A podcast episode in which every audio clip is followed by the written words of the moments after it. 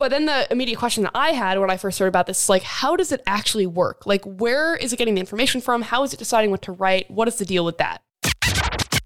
My name is Jacklyn. This is the Digital Dive, a conversation about tech. I'm one of your hosts. Darsh is actually not here this week, guys. He has some really exciting news that I think he's going to share with you soon. But because of that, I'm going to be solo hosting. But it will still be a fun episode. I promise. You have my word. And let me know on Twitter at the end of the episode if you liked it. This week, we're breaking down Chat GPT, which is this AI writer kind of from a company called OpenAI, which took the internet by storm earlier this summer with some artificial intelligence around images. But Chat GPT is literally all over my Twitter timeline. And I feel like a lot of people, one, don't understand how it works, and then two, don't understand the significance of it. So this episode, we're going to be breaking it down like a beginner's guide to Chat GPT. And also, one of my best friends is so into Chat GPT. She's actually the reason why I got so interested in it. So I would love to have her on the podcast to talk more about it in another episode, breaking it down. So if you're interested in that, please let us know on Twitter at Digital Dive Pod. We're gonna roll the intro right now, and then we'll hop into it.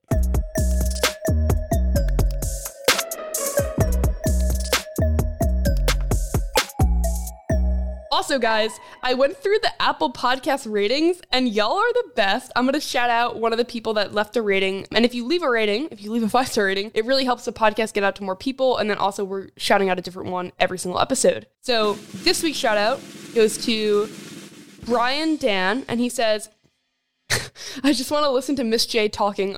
Awesome tech cast, but seriously, MBT's voice is my favorite. It calms me. And I cannot even tell you how much that it calms me made my day. like, I think one of my core goals with making content is just making people feel better. And so, like, that literally warmed my heart, made my whole day, smiled at my phone, all nine yards. Um, the best. Thank you so much for that rating. And now we're going to talk about Chat GPT because it's kind of a big deal in the overall AI space, internet space. And I feel like there are a lot of different ways to kind of approach this, where you could look at it from like a content creator perspective or a media company perspective or even a student perspective on like getting essays written for you. So just a baseline level, if you haven't heard about it yet, ChatGPT is basically this AI software that's like an advanced chatbot where you input in a prompt basically, and then the chatbot will respond back to you. So for example, you can say, write me an essay about why 5G is terrible. And then it will kind of use the entirety of the internet to kind of inform its opinion and it will then write basically an essay for you. You can ask it questions like, hey, what's a good restaurant recommendation? And and so in that way it's also kind of like this combination of Google and also a chatbot because it can answer these prompts. And it's attracted the attention of millions of people because obviously the implications are vast. So, from a student perspective, I think we should take that one first because I've been seeing on my timeline a lot of people being like, this is going to change the education system. It means that for a student, like, let's say they had to write a five page essay, in theory, they could ask the chatbot to write it. Then you get into the ethics of if that's okay, which we'll talk about a little bit later. But I'm saying in theory because chatbot, like ChatGPT, is very similar to DALL-E, where when you ask a simple thing, it always gets a little bit of information wrong and you don't really know what information is actually wrong. So if you were asking it to write about a topic that you knew nothing about, it would be really hard for you to fact check it. And where it actually gets more exciting, this is what Marques was also saying, is when you ask it for like something very niche and complex. So right, with DALL-E, which was the image generation system, if you asked it something like a picture of a cat, it would look a little bit off and it would be like, meh, like this is fine, but not amazing. But when you ask it for like a picture of a cat holding a cold brew in outer space, then it's amazing because obviously that picture doesn't exist. And so the fact that it's able to make anything like it that looks semi realistic, it's really impressive. Same thing with ChatGPT,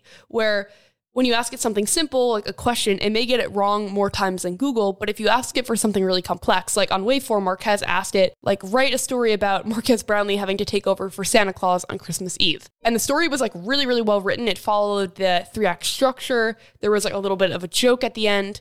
And this is all coming from the AI system, right? But then the immediate question that I had when I first heard about this is like, how does it actually work? Like, where is it getting the information from? How is it deciding what to write? What is the deal with that? And I did a little bit of research. Actually, my best friend who I mentioned earlier sent me this really interesting podcast, which we can leave in the show notes. But basically, in this podcast, they were talking about how they trained the AI system. And basically, what they said is there are two different rounds of training. So the first round of training is basically people actually replying to prompts and kind of inputting it into the system to kind of give the AI like a machine learning element where it has the baseline, some answers to some questions.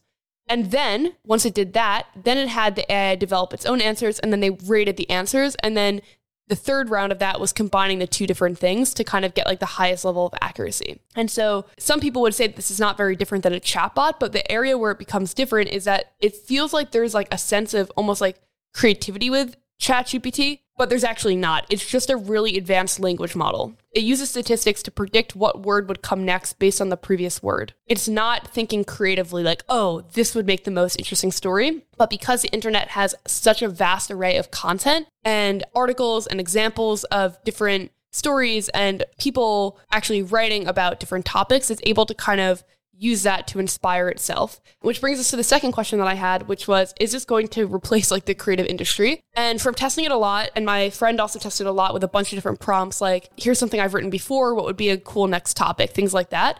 And it was like really good results. So I think that the answer is that in the current version, it feels like we're one to two steps away from this really being like significant and like finalized and, and to the point where maybe you can't tell the difference between AI and an actual human writing it. But I think that creativity is such an intangible thing that because it's using source material from other people, I think that we'll still, the most excellent writers in the world are still going to have an edge over a computer. And obviously, if we think about us as computers, like in a sense, we kind of are because we're also inspired by things that we read online in the same way that the AI would be. So, like, for example, when I first started making tech videos, I was heavily inspired by Casey and Marques and Justine and Crystal and TLD Today. Like all these people kind of inform my style. So like if you watch one of my first videos, one of them probably feels really similar to Marquez, and then another one feels really similar to Casey, and then another one may feel really similar to Ed from Tech Source, right? I was definitely inspired, and then over time, as an artist, you kind of this is gonna sound like so pretentious, but you kind of like craft your style. So it's like oh, I really like the top down shots that Marques has done. Let me add that to my thing. Oh, I really like the way Casey sets up a hook for a video. Let me add that. And then your art kind of becomes a unique blend of all these different people that inspired you. And then it becomes your own style. And I think that that's kind of how any creative endeavor works. Like we're all inspired by people that have done it before us. That kind of gives us a framework to then kind of be creative on top of. And so, in the same way that we do that, the AI is also doing that. It's just that we also have like the human taste for what we like, right? So like I can read an article and be like something about this just feels really good. Like it was satisfying to read. The AI obviously can't really differentiate between an article that feels like emotionally satisfying and an article that doesn't. It may just pull from both of them. And so from a creativity standpoint, I think that the ways that I'm personally going to use this chat GPT right now is for like writer's block for getting like a baseline thing written down and then for inspiration. And so for like let's say for example Darsh and I wanted to come up with podcast topics and we were kind of having a week where like there's nothing really in the news, what should we talk about? We could give it the prompt of our previous episodes and then say recommend some new topics. And maybe the topics it recommends won't be the actual things that we do, but maybe it will say do a video, do a podcast episode on how NAS storage works. And maybe we'll be like, hmm, I don't know if I want to do that, but maybe let's do an episode on iCloud storage and why it's so expensive every month. Right. So things like that I think are really interesting in kind of when we live in this kind of idea economy where the best ideas right now are rising to the top on the internet. Like you can make an excellent podcast or video, but if people aren't inherently really interested in the topic, it just is not going to do as well. And so having idea generation is one of the biggest assets for any creative team. So I think that the chat GPT is going to be really helpful for that. I also think for writer's block, let's say you have um, an essay to write or you're writing a video or a podcast from like a creative perspective, but you don't really know where to start, you can ask it for a start and maybe you're not going to obviously like copy exactly what it says, but maybe you'll be like, "Oh, I really like the way it structured it. I'm going to use some inspiration." That brings us into this topic of plagiarism and like how much is it actually writing on its own versus just like copy pasting from articles? And right now there isn't really a clear answer. I also think it's like very topic dependent. Like if there's a topic that's like universally known, like how Apple was founded, for example, it would be able to kind of make its own take because there's so many articles on it. But if it's like a very niche topic and it's only able to find a couple, then we get into this issue of like, is it plagiarism? Like, when does inspiration become stealing? And this is an issue that we saw, especially with like the AI image generation. Some of the source images that it was using had the signature of the artist on it. And so sometimes when the image was actually rendered out, the signature would still be there, showing where it got its inspiration from. And then that kind of becomes the shady situation for these artists that are putting so much time into creating a piece of art. And now someone else is just regenerating something similar using the image AI generator. So I think as we get into the next versions of this, plagiarism and intellectual property rights are going to become huge, like even more important than they are now. I think the internet has really exemplified this need for intellectual property and understanding what ownership is and what creation is because anyone can kind of create now online It's very democratized, which is amazing, but it also means that there's a lot of copycats. Like, for example, think about YouTube. Mr. Beast is copied constantly by so many YouTubers with a lot of success, right? So it's like, how much is just getting inspired by someone else versus stealing someone else's hard work? I think it's going to be question number one. And then question number two, I think it's going to be the fact checking. It often gets at least a little bit wrong when it's actually giving you an answer and it's hard to know what the wrong thing is if you don't have knowledge of the topic. So that's chat GPT. That's like a quick little breakdown. I just feel like I've been seeing it all over Twitter. And I feel like one of the main goals of this podcast is to provide education to the Digital Dive community. So when you go to a dinner party or you're in a conversation with someone at work and they're like, oh, what's the latest in tech? Because you're known as the tech person, you have the knowledge to actually talk about this. And I feel like there's been so much confusion or people on the internet just assuming that people already know how ChatGPT works or like what the use cases are, what the problems are. And then they're kind of just like showing an example of it. But I think it's so important to have the background. And I personally didn't know the background earlier this week. So I thought that this episode would be helpful. And so I hope that it sparks an interesting conversation for you and a friend or a colleague or family member. If it does, please let us know either in a review or on Twitter. And also, seriously, would love to have my best friend on to talk about this. So if you want to hear a more extended episode on how the platform works in more detail, but then also all the different ways that we think machine learning is going to evolve, please let us know. Thank you so much for listening to this one. We'll be back the Monday after next Monday. So I know that's like so confusing. We need to figure out a better way to explain the schedule, but basically every other Monday there will be a new episode. So this Monday there's one, next Monday there's not, and then the following there will be one.